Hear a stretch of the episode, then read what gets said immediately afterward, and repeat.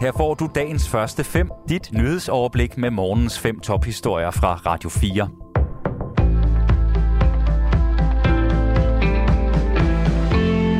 Det er onsdag den 3. august. Mit navn er Thomas Sand.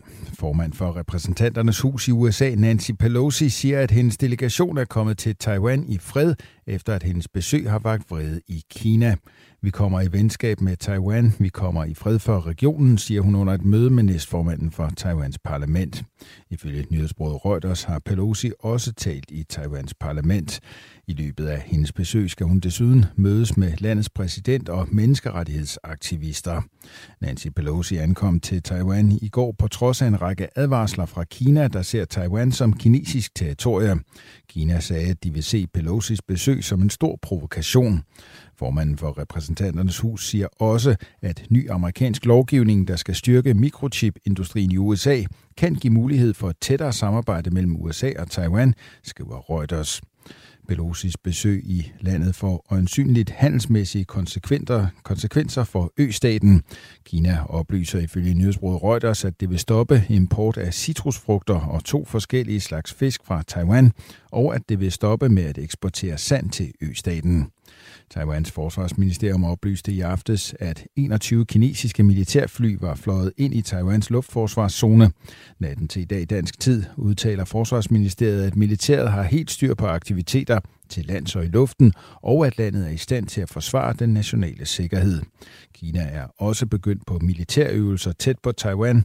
Taiwan kalder det et forsøg på at ødelægge freden og stabiliteten i regionen. Og Kinas ambassadør i Storbritannien advarer nu britiske parlamentsmedlemmer mod at rejse til Taiwan, det skriver avisen The Guardian. Ambassadøren siger på et pressemøde, at britiske politikere ikke skal danse efter USA's pibe, og lovede, at der vil være alvorlige konsekvenser, hvis parlamentsmedlemmer sætter fod i Taiwan. Advarslen kommer efter, at formanden for repræsentanternes hus i USA Nancy Pelosi er ankommet til Østaten. Mandag skrev The Guardian, at udenrigsudvalget i det britiske underhus planlægger en tur til Taiwan, der sandsynligvis vil finde sted i november eller december. Taiwan har sit eget parlament, og flertallet af de over 20 millioner, som bor der, ønsker selvstændighed, men Kina betragter Taiwan som en del af Kina. USA's justitsministerium hiver nu Idaho i retten på grund af delstatens restriktive nye abortlov. Det fremgår ifølge avisen Washington Post af retsdokumenter. Henrik Møring fortæller.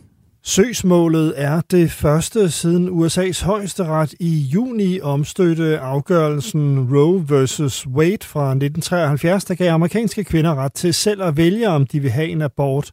Den konservative regering i Idaho har indført en lov, som Justitsministeriet betegner som et næsten totalt forbud mod abort. Justitsminister Mary Garland siger, at formålet med at indbringe Idahos abortlov for en domstol er at sikre, at kvinder har ret til akut lægehjælp. Garland vurderer, at Idahos lov, der efter planen træder i kraft den 25. august, er i strid med en føderal lov, der tillader abort i situationer, hvor det er nødvendigt i en kritisk sundhedssituation. Idahos nye abortlov betyder, at abort ikke er tilladt, når den gravide er 6 uger henne. Loven giver også mulighed for, at private borgere kan sagsøge læger og andre, der tilbyder abort. Præsident Joe Biden og flere andre demokratiske toppolitikere har fordømt højesterettens omstødelse af retten til abort. Biden har lovet, at han vil gøre, hvad han kan for at sikre, at amerikanske kvinder fortsat har adgang til abort. De stridende parter i Yemen er blevet enige om at forlænge en våbenhvile, der ellers ville udløbe i går med to måneder. Det oplyser Hans Grundberg, der er FN's særlige udsending i Yemen.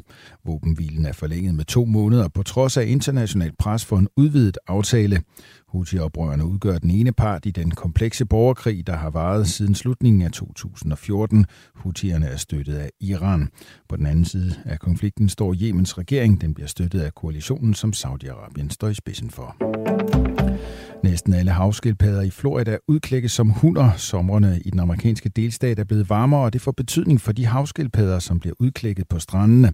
Sandet er varmere, og det betyder, at forskerne de seneste fire år kun har fundet nyudklækkede hundskildpadder i Florida.